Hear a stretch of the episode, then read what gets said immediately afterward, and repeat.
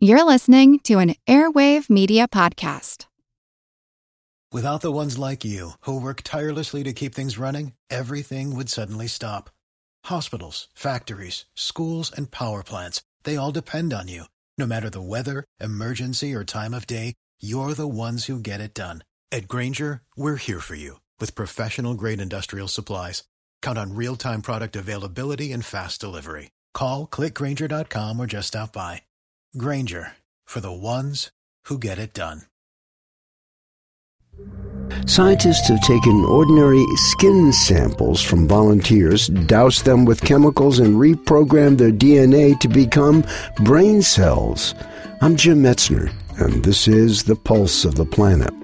Now, these progenitor brain cells are called organoids, and in the lab they grow and produce electrical activity that resembles brain waves. Organoids develop up to a certain point. They're a little ball, you know, smaller than a pea, and then they just stop.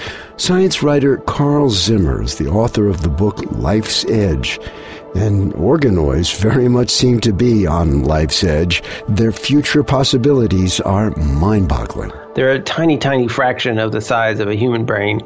And scientists are wondering well, why do they stop? And it could be that when you get a little too big, it's not possible for an organoid to get oxygen inside to the cells there that need it. So that raises a lot of questions. Our brains use blood vessels to deliver oxygen deep inside.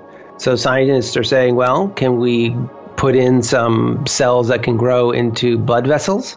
Can we have a mixture of these brain cells and these blood vessel cells? Will they organize themselves into a brain organoid with tubes in it? And would that grow to be bigger?